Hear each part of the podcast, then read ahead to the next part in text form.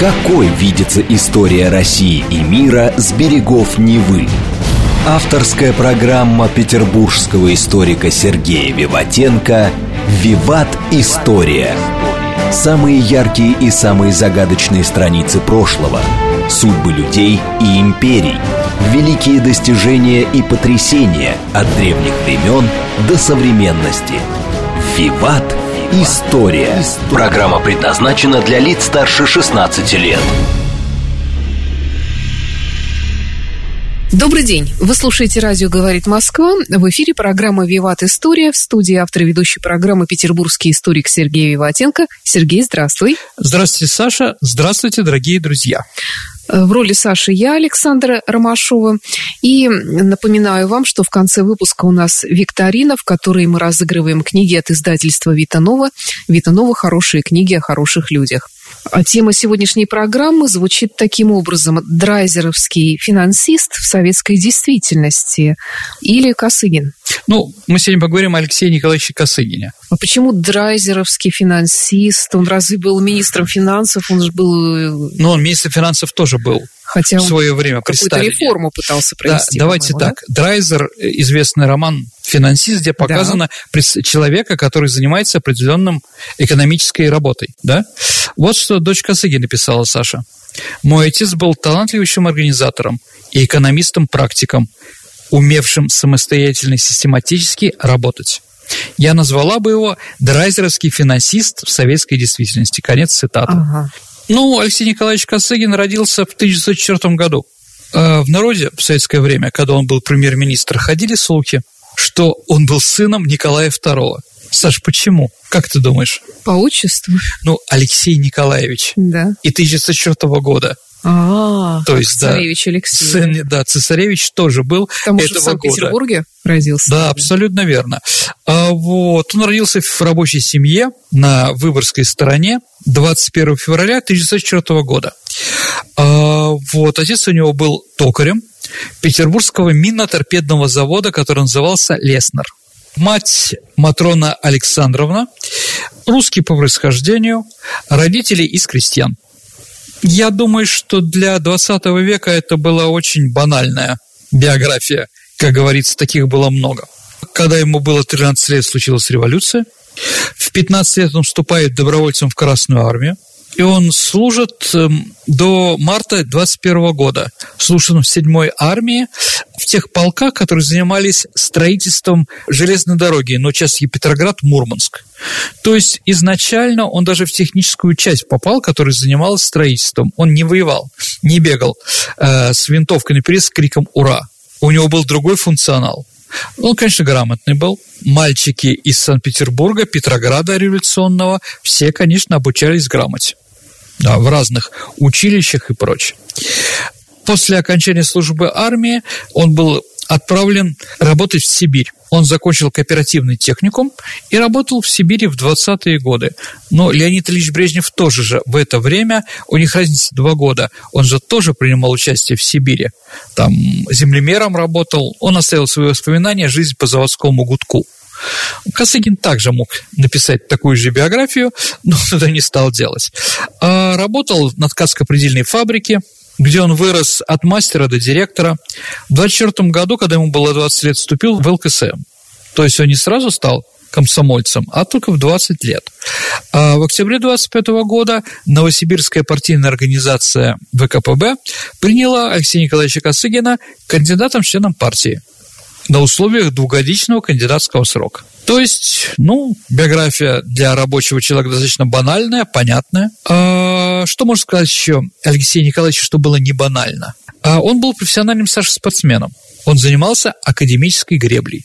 Что такое академическая гребля? Это спорт, требующий, во-первых, выносливости, во-вторых, безупречной спортивной форме, и третье – синхронизации движений. Если один из восьми начнет грести не так, лодка в худшем случае перевернется. Ну, так или иначе. Я думаю, что этот спорт, он академический, академическая гребля, да, знаменитые восьмерки Оксфорда и Кембриджа, они соревнуются все время на Темзе. Это вот такой интересный вид спорта и очень интересно характеризует Алексея Николаевича. Он даже стал в 30-е годы чемпионом Ленинграда по академической гребле. Так такой спорт, истинный ариец, выдающийся спортсмен. Mm-hmm. Да? Чемпион Берлина по теннису, да. Это шутка была, я процитировал Штирлица. Да, я поняла. Так вот, он всегда на фоне своих немолодых коллег, а последние 20 лет у нас была геронтократия в советский период, Саша, я думаю, вы это помните, он всегда отличался здоровьем. Но она стала давать сбои только в последние годы уже, перед смертью. По возвращении в 30-м году в Ленинград он поступает в Ленинградский текстильный институт. Ну и поэтому Институт легкой промышленности у нас, там есть мемориальная доска, как вы знаете, да, на Большой морской. Он его заканчивает в 1935 году. И уже на пятом курсе он работает мастером на текстильной фабрике имени Андрея Желябова. Когда он закончил вуз, он начальник смены, потом начальник цеха, а с 37 по 38 год директор фабрики «Октябрьская», город Ленинград. Но Саша можем сказать, с одной стороны, что он был талантливый, это было видно. Да, но не стоит забывать, что это время репрессий. Тогда, извините, социальный лифт работал с удвоенной скоростью. Поэтому молодых столько было угорнила власть технарей в основном, да, там, ну, кроме Косыгина, это, конечно, Дмитрий Федорович Устинов, который стал министром в 28 лет. Не случайно, конечно, э, все это. И его заметил Андрей Александрович Жданов, который его лоббировал, и благодаря ему он вырос, пошел дальше же делать карьеру. Он начальник в 1937 году, заведующий промышленно-транспортным отделом обкома партии, а, а затем он избран председателем Ленинградского горосполкома. То есть Косыгин до войны был мэром нашего города. Он чем отличался от других всегда? Он всегда ходил в модном костюме.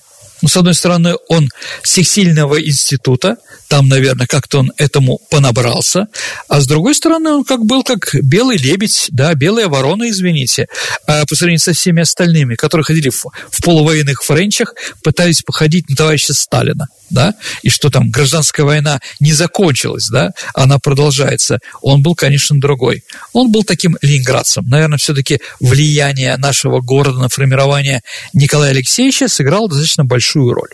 В 1939 году его назначили народным комиссаром текстильной промышленности. Ему в это время было 35 лет. Причем, Саша, так можно даже посмеяться, все было организовано чисто по-сталински, как это было. Как сам Алексей Николаевич вспоминает. Я приехал в Москву на Ленинградском вокзале, купил газету «Правда», и в ней узнал о назначении его наркомом, наркомом легкой промышленности. То есть Ему не позвонили, ничего. Он из газеты прочитал, что он серый нарком. Впрочем, также читали и об арестах. Да, Бухарин прочитал о своем аресте, да, тоже в газете «Известия», где он был главным редактором. Ну, время тогда было, конечно, вот такое интересное, скажем так. Но он всегда отличался, наверное, от всех остальных наркомов тем, что говорил с подчиненными без нажима, спокойно, аргументированно, никогда не повышал голос – по нему невозможно было понять, есть ли у него проблемы. Думаю, что вот этот 37-й год сыграл определенную роль, да, закрытости.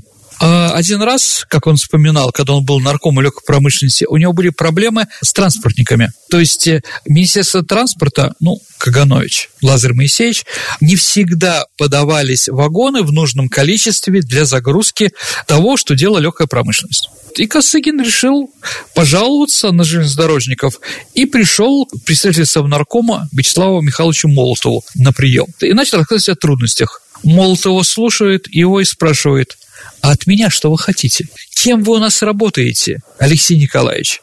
Я работаю наркомом, отвечает Косыгин. Так вот, ответил Молотов, идите и работайте наркомом, а я за вас вашу работу делать не буду. Косыгин об этом очень часто рассказывал всем. Сначала он сказал, что он обиделся, а потом, когда подчиненные просили его помочь, он все время повторял эту фразу Молотова. Но такое время было, что не надо переваливать ни на кого свои заботы. Поэтому Косыгин пытался все решить самостоятельно. Может быть, поэтому он как раз в будущем и пытался провести эту реформу, так называемую Косыгинскую реформу 65 года, так называемую, э, учил самостоятельно принимать решения.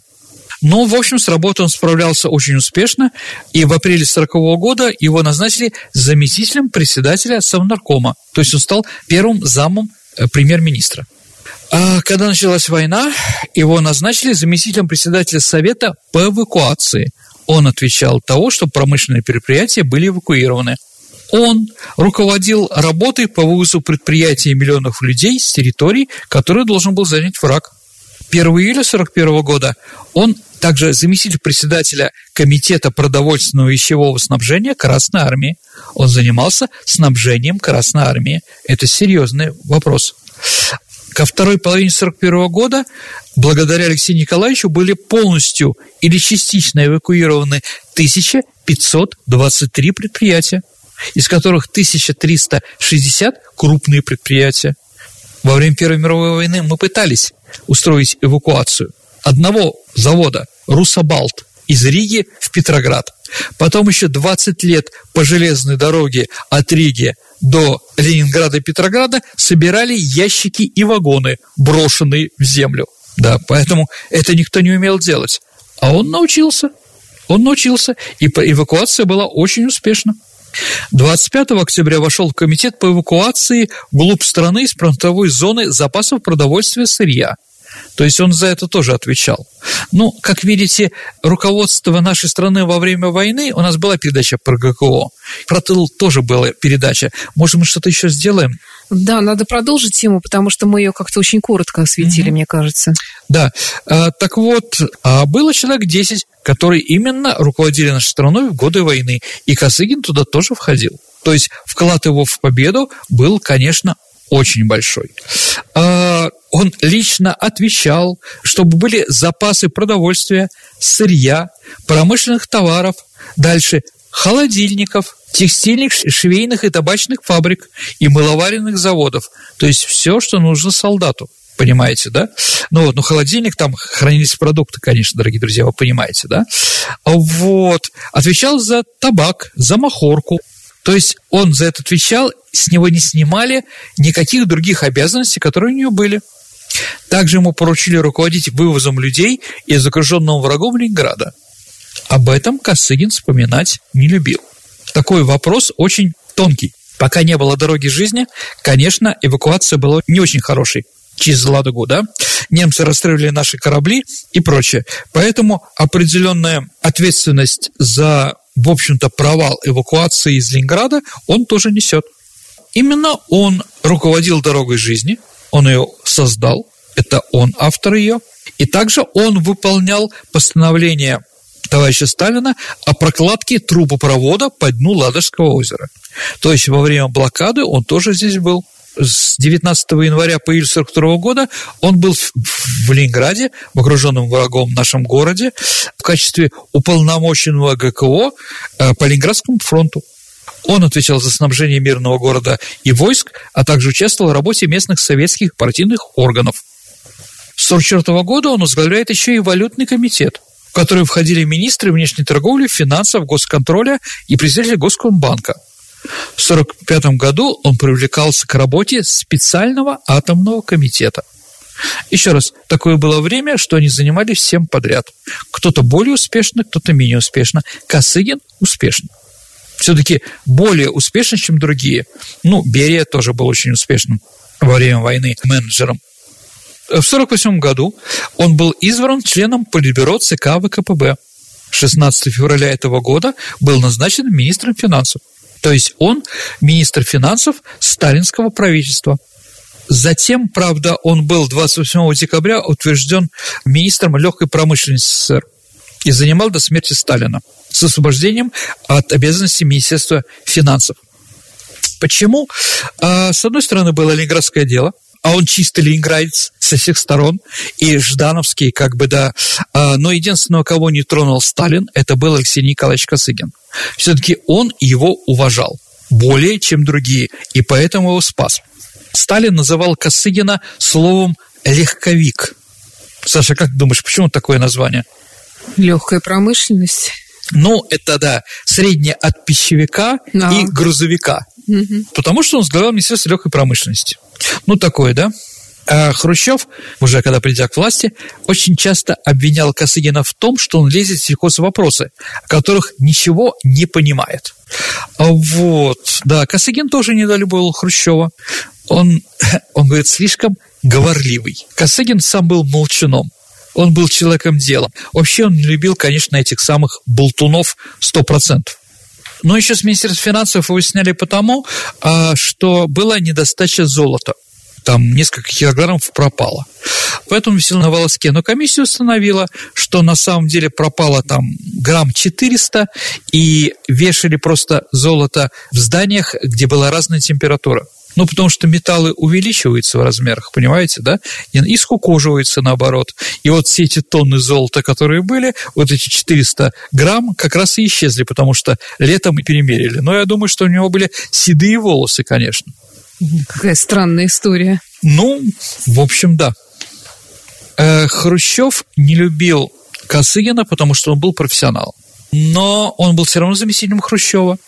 Хрущев-то был премьер-министром у нас, председатель Совета министров, да, поэтому избавиться не мог, потому что был человек дела. Он действительно работал, он умел, да. Поэтому Хрущев затыкался и прочее, хотя нападал на Косыгина. Косыгин его не любил и принимал участие в заговоре, который происходил, который происходил, и Хрущев был снят в 1964 году. У нас уже была, Саша, про это передача. Но ну, это не активный заговорщик, он просто знал и молчал. Знал прекрасно, что через неделю его снимут, Хрущева, да, он, естественно, ему не говорил, он считал его непрофессионалом. И когда Хрущев был снят, стал вопрос, кто должен возглавить э, наше правительство. Но у Брежнева не было еще тогда сил и полномочий, чтобы возглавить всю страну. Поэтому был создан триумвират. В этот триумвират э, вошли руководитель партии Брежнев Леонид Ильич, генеральный секретарь ЦК КПСС, председатель президиума Верховного Совета Подгорный, ну, президент нашей страны, и председатель правительства Алексей Николаевич Косыгин.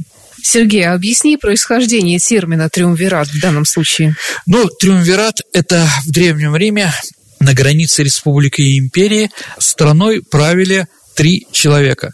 Юлий Цезарь, Гней Помпей и Крас. Вот три человека, которые руководили страной как раз в этот период, когда из республики уже появляется империя. Но Крас был убит в Парфии во время парфянского похода Древнего Рима. Они там были окружены и уничтожены, в том числе и Крас, победитель Спартака, как мы знаем, уже герой балета Григоровича Хачатуряна, да?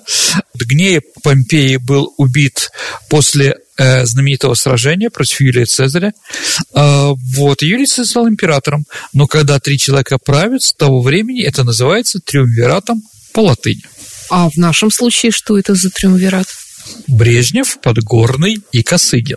Когда только Брежнев шел к власти, он еще пытался показать демократические принципы, что кто-то за что-то отвечает. Но, если честно, Брежнев, он был нормальным руководителем, нормально разбирался в экономике, но до таких высот, как это сделал Алексей Николаевич, конечно, э, было сложно. Мы еще поговорим о взаимоотношении Алексея Николаевича Косыгина и Леонида Ильича Брежнева. Обязательно. Ну, а Подгорный, как мы помним, вопрос у нас был пусто-пусто, вот, он был не очень умный, но руководить, да, награждать людей орденами, медалями, председатель президиума Верховного Совета подписывал о награждениях, да, а вот он, конечно, мог ну, не более того. Но в конце концов его тоже убрали.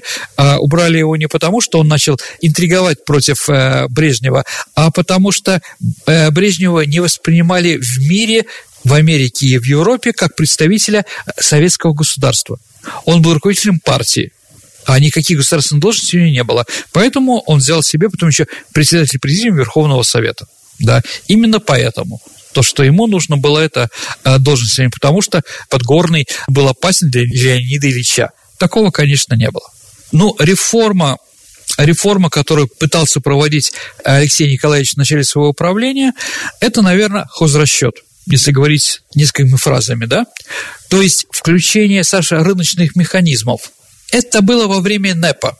Во время НЭПа это как-то работало, то есть заинтересованность предприятий в прибыли, увеличение объемов производства, качестве и прочее, прочее, прочее. Я помню, что слово хозрасчет вошло в обиход еще, по-моему, в конце 80-х, когда Ну, да, «Переведи события. меня на хозрасчет», песня да. команды КВН была такая, да, в 90-е годы, да.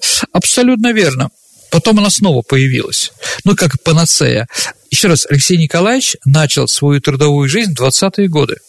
Он видел НЭП, он видел все минусы НЭПа, но он видел и плюсы. который дает рыночная экономика. Поэтому он хотел что-то туда внедрить.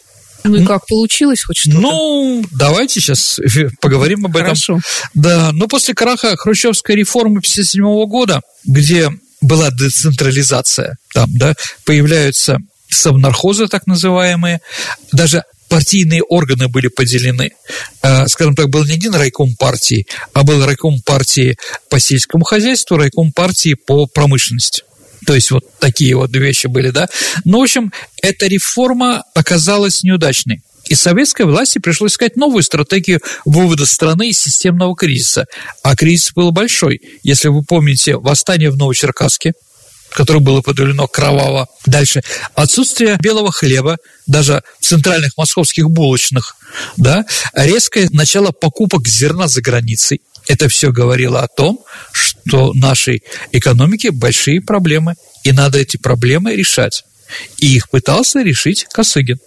Поэтому опыт хозрасчета был ему хорошо известен, и также был опыт еще югославский, венгерский и польский. В 50-е годы там тоже это включалось. И 9 сентября 1962 года, еще при Хрущеве, в «Правде» появляется программная статья профессора Харьковского университета, по-моему, Харьковского университета, некого Либермана.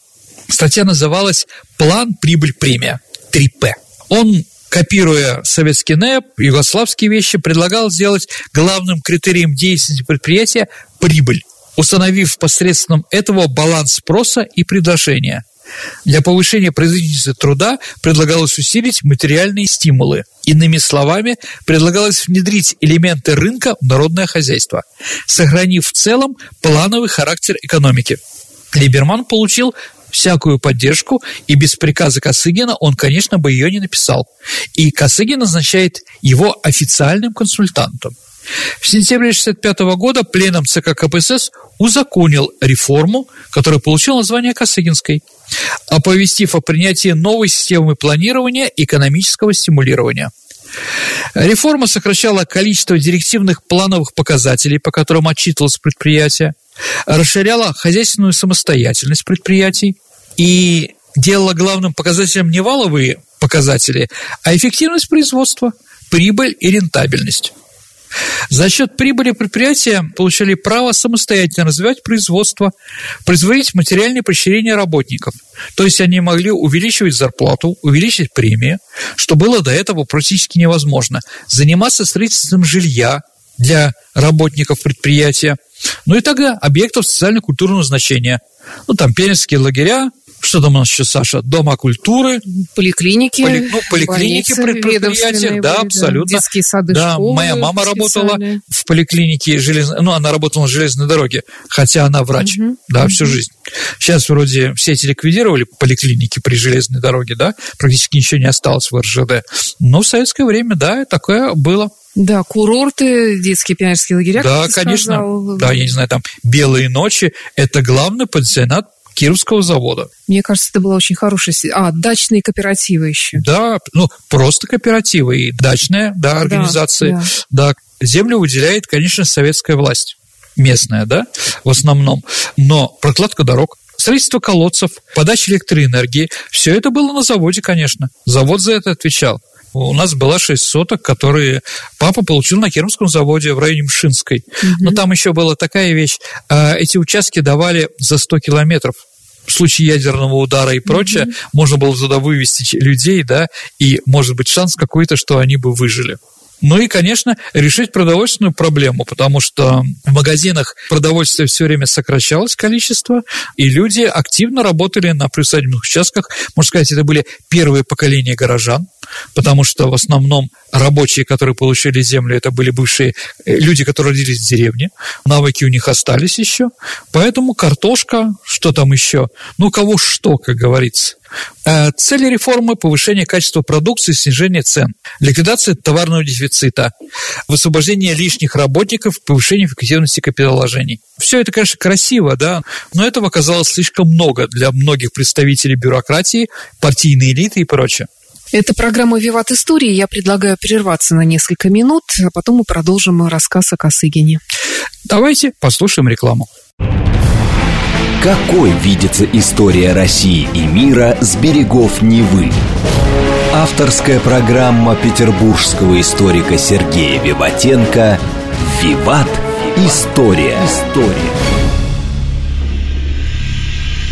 Вы слушаете «Радио говорит Москва». В эфире программа «Виват История». У микрофона по-прежнему автор ведущей программы петербургский историк Сергей Виватенко и я, Александра Ромашова. Продолжаем наш рассказ о драйзеровском финансисте на службе у советской власти Алексей да. Косыгин. Давайте, дорогие друзья, вернемся к Алексею Николаевичу Косыгину и его времени. Что же на самом деле Косыгин предлагал? Уйти от полной бесконтрольности начальников и обеспечить рабочим возможность за добросовестный труд получать неплохие деньги. Однако в результате сопротивления всей массы этой советской номенклатуры Косыгинская реформа так и не заработала. Предприятия просто отказывались переходить на хозрасчет, ссылаясь на любые, в том числе самые вздорные обстоятельства типа нехватка оборота средств, низкая квалификация трудовой дисциплины, ну, вы же понимаете, на заводе половина отсидевшие, две трети алкоголики, а и неподходящий климат для этого. Ну, так или иначе, там, где начальство решило начать эту реформу, эта реформа все равно загибалась, оказавшись в изоляции посредством бескрайнего административно-командного моря, которое в то было время. Ну, понимаете, дорогие друзья, Саш, ваше предприятие делает болты. Отлично, вы перешли на хозрасчет, Теперь вы делаете болтов в 10 раз больше, чем делали до этого. Но предприятие, которое делает гайки, я утрирую, оно не перешло на хозрасчет. Ей все равно. И поэтому они сколько делали гаек, столько и делают. Поэтому ваши болты никому, в принципе, не нужны. Ну, давайте я приведу несколько примеров, чтобы было понятно, а, что в это время было. В предприятии на определенный период утверждался неизменный фонд заработной платы – если предприятия или подразделения обеспечивают сокращение численности рабочих за счет уплотнения рабочего дня и совмещения функций, ну, мы знаем, Саша, ну, я точно знаю, я работал в советское время на заводе, на пролетарском заводе. Там было много ненужных должностей и мест. Ну, это ты отсиживался там год э, перед ну, поступлением? Я когда первый год, я не первый поступил? год не поступил, потому что э, исторический факультет, дорогие друзья, в советское время был идеологическим факультетом. Да. А я из интеллигентной. Папа инженер, мама врач. Угу. Ну вот, и мне сказали, иди год поработай рабочим, и тогда мы тебя возьмем я не прошел там полбалла, не хватило. И я пошел специально, выбрал пролетарский завод, и потом вот был шофером, руководителем, водителем электротележки, как было написано. Главное, что я был пролетарием и спокойно поступил. Но этот год для меня запомнился многим. Воспоминания было достаточно. А человека нельзя было уволить практически, да? Ну ладно, если его даже уволить, у каждого, э, у каждого отдела кадра, у каждого завода были громадные афиши, которые требуются, требуются, требуются. Человек просто переходил на другой завод, который через, через забор был там, улица Дудко. Пожалуйста, работайте где угодно. Так вот, рабочих было слишком много, поэтому сокращают этих рабочих, которые были нужны, а их зарплату делится среди остальных рабочих. Это очень выгодно. Но это удар по советской системе потому что это удар. Э, мы же первая страна в мире, где была ликвидирована безработица. Понимаете, да? Куда их брать? Это была очень большая проблема, поэтому сразу можно сказать, на этом было можно поставить жирный крест. Вот в Югославии там безработицы было много. Там слова «безработный» у них не было. У них говорило «человек а, временно свободен от рабочих обязанностей» у них была такая фраза в трудовой книжке, да? Красиво. Да, как ну, отпуск. Них, да, вроде тоже безработица. Да, вроде безработицы нет. Но кроме того, советские руководители привыкли все контролировать и распределять. Ведь распределение – это главное в социализме, главный учет и контроль. И кто стоит в этих распределителях? Поэтому сам факт, что заводы и фабрики что-то себе определяют, был неприличен и дик. Особенно тем чиновникам, которые воспитывались при товарище Сталине. Э, на личном уровне чиновники возмущались росту доходов обычных трудящихся, которые иногда стали получать зарплаты больше, чем зарплата начальства. То, что рабочие зарабатывали свой хлеб тяжелым трудом и все равно сильно уступали начальникам по качеству жизни. Они не имели доступа к распределению благ. Ответственных товарищей, конечно, это не волновало. Брежнев, как известно, сделал часть своей карьеры, сделал в Казахстане во время целинной эпопеи. И вот у него остались много друзей, Например, министр сельского хозяйства Казахстана был Михаил Аргинец. Он один раз приехал в один из колхозов, который перешел на хозрасчет, и увидел, что там строятся коттеджи для рабочих с электроплитами. Он начал орать, в дворцах жить захотели? Не по чину берете. В ответ услышал, что в стране строится коммунизм, он ответил, что потребности при коммунизме будут разные. У меня одни, а у рабочих будут другие. Да. Другой высокий чин добавил, у вас тракторист получает 360 рублей. Это больше, чем у зав. в нашем министерстве. Где же справедливость? где справедливость, понимаете, да? Ну и главными врагами а, был Подгорный, ну бог с ним с Подгорным, но Брежнев сделал первым заместителем председателя Совета Министров Косыгина Тихонова, который потом, который торпедировал, да, ну, за Тихоном стоял Брежнев. И вот после трех лет косыгинские новации были упразднены в 1968 году. Но в 1968 году еще произошли события в Праге. Пражская весна, так называемая, вот войск в Чехословакию. И поэтому Косыгину объяснили, вот к чему приводит реформа. Видите, да? Дали какую-то свободу. Они вот, понимаете, нашли силу. А вот в 1971 году Косыгин встречался премьер-министром Чехословакии Любомиром Штрогалом. Он оставил воспоминания, да? И вот он там писал. Ничего не осталось. Все рухнуло. Все работы по реформе остановлены. Реформа попала в руки людей, которые их вообще не хотят. И я уже ничего не жду. Все время происходило атаки на Алексея Николаевича. Еще раз, он был не такой, как Леонид Ильич Брежнев. Он был человек в футляре, а Брежнев был сабаритом. Да, он любил жизнь, любил женщин, любил охоту и многое другое. Все-таки они были разные. Как такие два разных человека могли ужиться, да? Но рано или поздно, когда Брежнев стал контролировать ситуацию, да, он пытался уже Косыгина задвинуть. А что же где подставился Алексей Николаевич, если можно так сказать, да? Но первое, что его обвиняли, это то, что он разрешил Светлане Иосифовне Аллилуевой уехать за границу. То есть, когда умер муж индус, индусский коммунист. У Аллилуева она попросила приехать на его могилу, ну и расписали это Косыгину. Она дала ему честное слово, что вернется, и не вернулась. Еще больше отношения ухудшились с Брежневым была встреча с премьером КНР Джо Энлаем. Как известно, у нас были Помните, мы с вами, Саша, рассказывали про э, боевые действия на острове Даманском? Да. И вот, когда Алексей Николаевич был на похоронах Хашимина, был во Вьетнаме, он летел через территорию Китая и написал с борта самолета, он направил приветственную телеграмму китайскому народу его премьер-министру Джону Лаю. Через 10 минут пришла ответная телеграмма от Джо Энлая с предложением приземлиться в Пекине и провести переговоры. Ну, действительно, в тупик зашло наше взаимоотношение с Китаем, да, и он действительно приземлился и провел переговоры. Они прошли успешно, но Брежнев после возвращения даже не поинтересовался результатами встречи. Да, и спросил только, а кто разрешил показывать твою встречу с товарищем Джоу по нашему телевидению? Как будто он за это отвечал, да? После этого э, Брежнев установил пропорцию – сколько в программе «Время» нужно показывать его и во сколько раз меньше Алексея Николаевича Косыгина. Но согласимся, Саша, мы помним, что Брежнев в последние годы все телевизионное пространство иногда захватывал. А у Косыгина были две звезды Героя социалистического труда, шесть орденов Ленина, орден Октябрьской революции, но надевать их Косыгин не любил. А Леонид Ильич у нас как любил ходить с иконостасом, да? Ну, кстати, что еще, да? Косыгин единственный из членов Политбюро, который снял свою шляпу перед Гагарином. Все остальные этого не сделали. Ну, и, конечно, он был спортивного вида, но он не был болельщиком.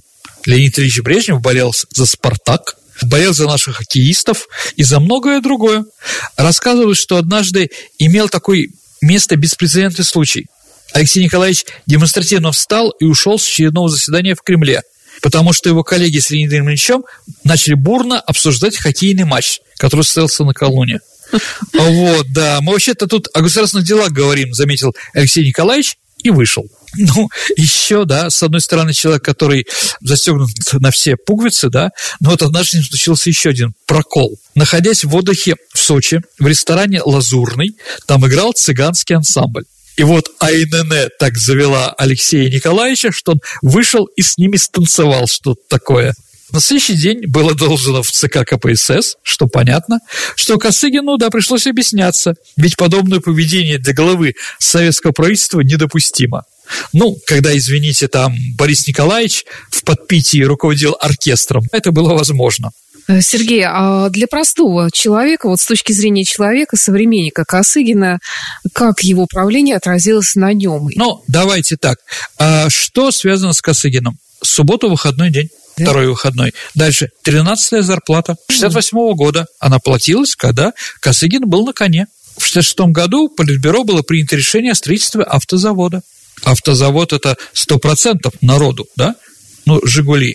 А было, кстати, Саша, выдвинуто два предложения.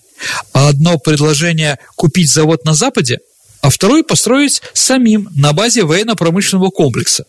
Ведь типа, если мы танки делаем, можем делать и автомобили. И в конце концов решили и то, и другое. Косыгин как раз пролоббировал идею строительства автозавода в Тольятти на базе «Фиата» ну, «Жигули», «Лада». А военно-промышленный комплекс во главе с Дмитрием Федоровичем Устиновым, они построили свой автозавод в городе Ижевске, и в Ижевске стали делать «Москвич-412» массовое строительство связано с Косыгином. 60-е годы это полностью Косыгин, да, ну, процентов 20 населения нашей страны живет в домах, которые были построены при Алексее Николаевиче Косыгине. Ну, корабли, например, да. Но при Брежневе состоялся обмен партбилетов, и у Косыгина был партбилет под номером 4. Кто был первым, вторым, третьим? Насчет первого. Как ты думаешь, у кого был партбилет номер один? Леонид Ильич? Конечно, Ильич. Ленин. У него было, да? У Брежнева был под номером два. Ага. У Суслова под номером три. Угу. Ну, главного идеолога, да? И у Косыгина был под номером четыре. Косыгина сломил Саша не Брежнев. Его сломила болезнь. Ну, как мы уже сказали, он был человеком спортивным. Зимой вставал на лыжи, играл в волейбол, совершал длительные пешеходные переходы по горам, когда был в отпуске. В Кисловодске, Саша, и сейчас сохранилась так называемая тропа Косыгина. Ну, может быть, я ошибаюсь, но он вроде совершил даже восхождение на Эльбрус. Угу. Может быть, и нет. Ну, вот как бы эти вот спортивные вещи сыграли с ним злую шутку. В 1976 году, во время катания на байдарке, он перевернулся. Называя вещи своими именами, Саша, он утонул. Но его откачали. Клиническая смерть подорвала его организм и его дух. Надо же. Да. 18 э, декабря 1980 года Косыгин умер. Но его смерти официально сообщили только через три дня. Саша, почему? Насколько я понимаю, праздновали юбилей Леонида Ильича. Ну, да. Чтобы не омрачать да. все события. 19 декабря, дорогие друзья, день рождения Брежнева. Поэтому решили не огорчать советский народ. Ну и Политбюро не захотело.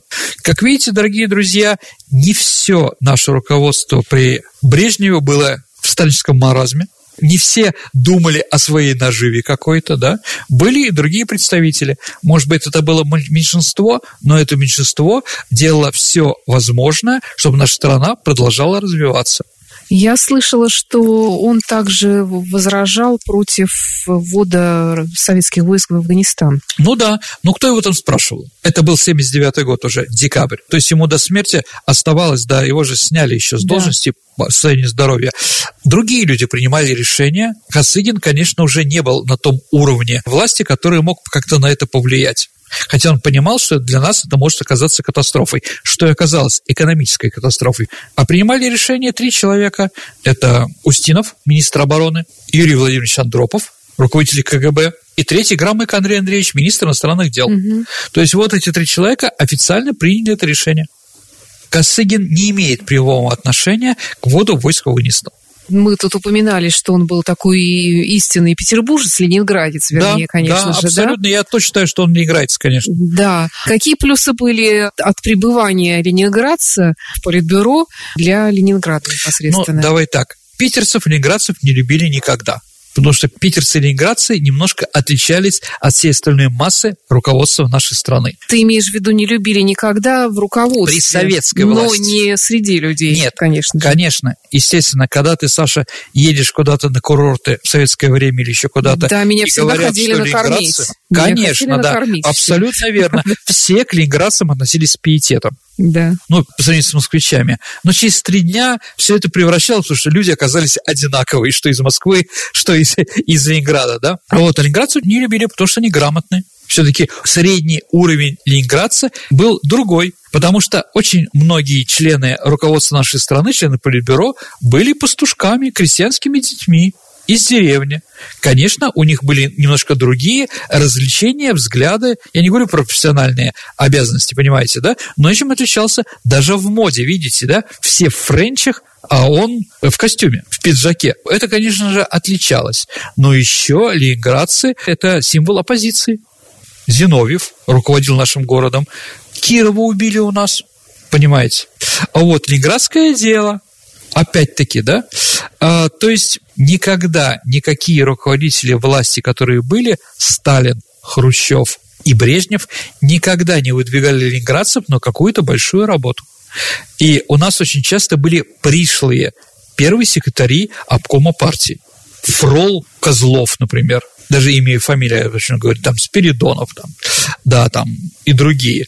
А только при Брежневе вот началось там Толстиков, потом Романов, руководили нашим городом, да, были местные. А так это были странные люди. У нас есть проспект Смирнова, это на Черной речке, да, это мэр города, который разбился. Но он был тоже не местный. Он был навязан, и все его помнят как достаточно грубого человека, ну, для того времени. Вот, поэтому, конечно, к ленинградцам относились не очень хорошо. Но таланты у Алексея Николаевича были такие, что даже закрыли глаза, даже не репрессировали его. Что он сделал для нашего города? Ну, практически ничего. Еще раз, помня о репрессиях, помня о ленинградском деле, а ленинградцы становились более москвичами, чем сами москвичи. Поэтому вкладывали в Москву в первую очередь. Хотя, конечно, если сравнить количество станций метрополитена, которые были открыты при Леониде Брежневе в нашем городе, с тем, что было открыто с 1992 года по наше время, да, я думаю, что наше время демократическое проигрывает хотя ленинградцев у власти стало больше. Метро, конечно, нужно, но мериться с Москвой давайте лучше в футболе. Что и происходит. Да, определенно. Поэтому не сказал бы, что Алексей Николаевич сделал что-то для нашего города эдакое. Он как министр всей нашей страны, всего Советского Союза видел глобально. Он повышал уровни, строил заводы там, не в нашем городе, да, какие-то современные, а где-то на периферии где было больше рабочей силы, там, КАМАЗ, да, БелАЗ, ВАЗ или какие-то другие. В Сибири большие деньги вкладывались, да, там строительство алюминиевых предприятий и другие строительства гидроэлектростанций. В первую очередь туда, а не к нам. Но мы были центром культуры и продолжаем оставаться, надеюсь центром культуры определенным, да, но не Москвой точно. У нас не было столичного статуса в советское время никакого. Великий город с областной судьбой. Это еще Данила Гранин в конце 70-х годов объявил такие вещи. Ну, действительно. Ну, проспект Косыгина у нас есть. Да, в Красногвардейском районе. Да. И это правильно. И есть бюст в Московском районе в Парке Победы. Думаю, что он человек, оставивший большой след нашей истории, нашей страны, внесший свой вклад в победу, о котором мы сейчас говорили. Но что-то еще в честь него делать, я думаю, ни к чему. Сергей, я знаю, что ты недолюбливаешь само слово интеллигенция, по-моему, насколько да, я понимаю. согласен, да? не очень люблю. А вот, а чем все-таки э, вот в нашем понимании, в всеобщем, московская отличалась от ленинградской? Времен Косыгина. Да. Давайте смотреть. А все-таки взгляды-то были разные. Наверное, у нас было больше оппозиционности. В меньшей степени пытались наша интеллигенция, определенная часть, общаться с советской властью. Какие честные, талантливые люди со своим взглядом, такие как Евтушенко, Вознесенский, Белла Ахмадулина, Тробис Рождественский э, и другие э, интеллигенция, да, они там и танки идут по Праге, да, написал Евтушенко и многое другое. Но они жили в прекрасных домах в Москве, печатались миллионными тиражами, ездили по заграницам, Хотя, конечно, влияние да, на них да. было определенное. Представить, что Иосиф Бродский шикарный поэт или Довлатов, да? Скорее из нашего города их высылали за границу, ну, Довлатова и Бродского, да, или вообще сажали, ну, отправляли в ссылку. Все-таки разные вещи. И, наверное, рок-клубы у нас тоже разные. Московский, это там, ну, машина времени, в первую очередь. Рок-клуба не было, рок-лаборатория в Москве называлась, да?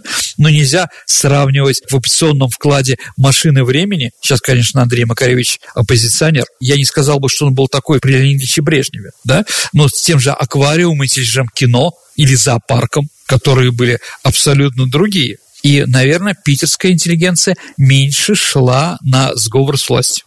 Но опять-таки, да, вы знаете, там третирование Юрского в нашем городе, третирование Товстоногова. Ну вот, наверное, этим оно в то время отличалось. Мы имеем в виду 60-е и 70-е годы, 80-е. А так интеллигенция везде как бы одинаковая. Интересно, почему так сложилось? Э, другая немножко аура и другой взгляд.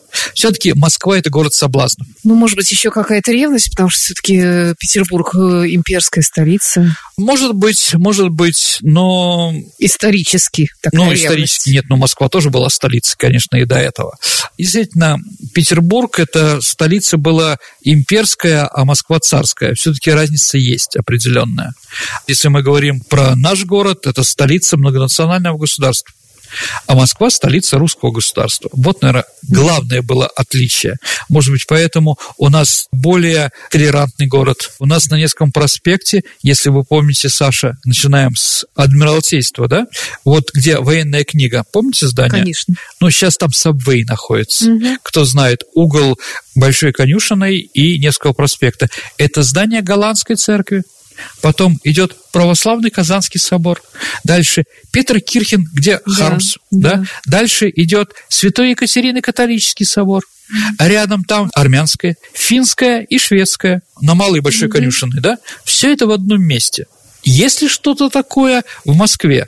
Ну, только на Поклонной горе или там, где какие-то у нас есть мемориалы, да, где построено. Такого не было, в принципе. А мечеть в нашем городе появилась раньше, чем в Москве. Хотя в Москве очень сильные всегда татарские традиции были. Татар было всегда больше именно в этом городе, чем в нашем, да. Поэтому, возможно, вот такая вот толерантность, многонациональность все-таки у нас была. Может, такое отличие при Алексее Николаевиче Косыгине, могу сказать, конечно же, это все пытались утрировать и убрать. Интересно, что по всему этому поводу, по поводу всего вышесказанного о различиях между Москвой и Петербургом, думают наши уважаемые слушатели. Пишите нам. У нас есть сообщество ВКонтакте, я напомню, там всегда легко связаться с нами, с Сергеем. И Сергей отвечает на вопросы там иногда, или мы берем, включаем наши программы. Давайте мы про две столицы, может, сделаем передачу Да, когда-нибудь, да, история тема. двух столиц. Я не считаю, что Петербург лучше, чем Москва, или Москва лучше, чем Петербург. Но, может быть, мне это интересно только в одном случае, когда играет наш «Зенит» со «Спартаком». Да, тут спору нет, конечно же. Спасибо, Сергей. Ну а теперь переходим к нашей исторической викторине. Я напоминаю, что мы разыгрываем книги от издательства Витанова. Э, Вопрос э, последней программы, посвященной Минину и Пожарскому, Был такой, Саша. так, да. Итак, памятник гражданину Минину и князю Пожарскому за освобождение Москвы от поляков был сооружен в 1818 году. А вот памятник спутницы князя Пожарского, когда он шел освобождать Москву, был построен в Москве еще при царствовании Михаила Федоровича. Назовите этот памятник или эту спутницу. Да? Спутница Пожарского, которая была во всех его битвах, это икона Казанской Божьей Матери. И Казанский собор на Красной площади был построен при царе Михаиле Федоровиче. Правильный ответ – Казанский собор или собор во имя Казанской иконы Божьей Матери. Есть у нас правильные ответы? Да, первой прислала Галина Куракина. Ну, вот видите, значит, не так страшны наши вопросы, которые мы задаем, Саш. Ну а теперь новый вопрос. Итак, дорогие друзья, официально модель, которую предпочитал Косыгин, называлась «Гоголь». Впрочем, эту же модель была любима и Леонидом Ильичем Брежневым. А как мы называем модель «Гоголь»? Ваши ответы отправляйте на наш электронный адрес радио Виват собака Mail.ru, либо вступайте в наше сообщество ВКонтакте, но я уверена, что многие и так уже в нем состоят. И в личном сообщении Сергея Виватенко и мне, Александре Ромашовой, тоже можно отправить ваш вариант ответа. На сегодня все. Это была программа Виват История. До встречи через неделю. До новых встреч, дорогие друзья. Берегите себя и слушайте наши передачи.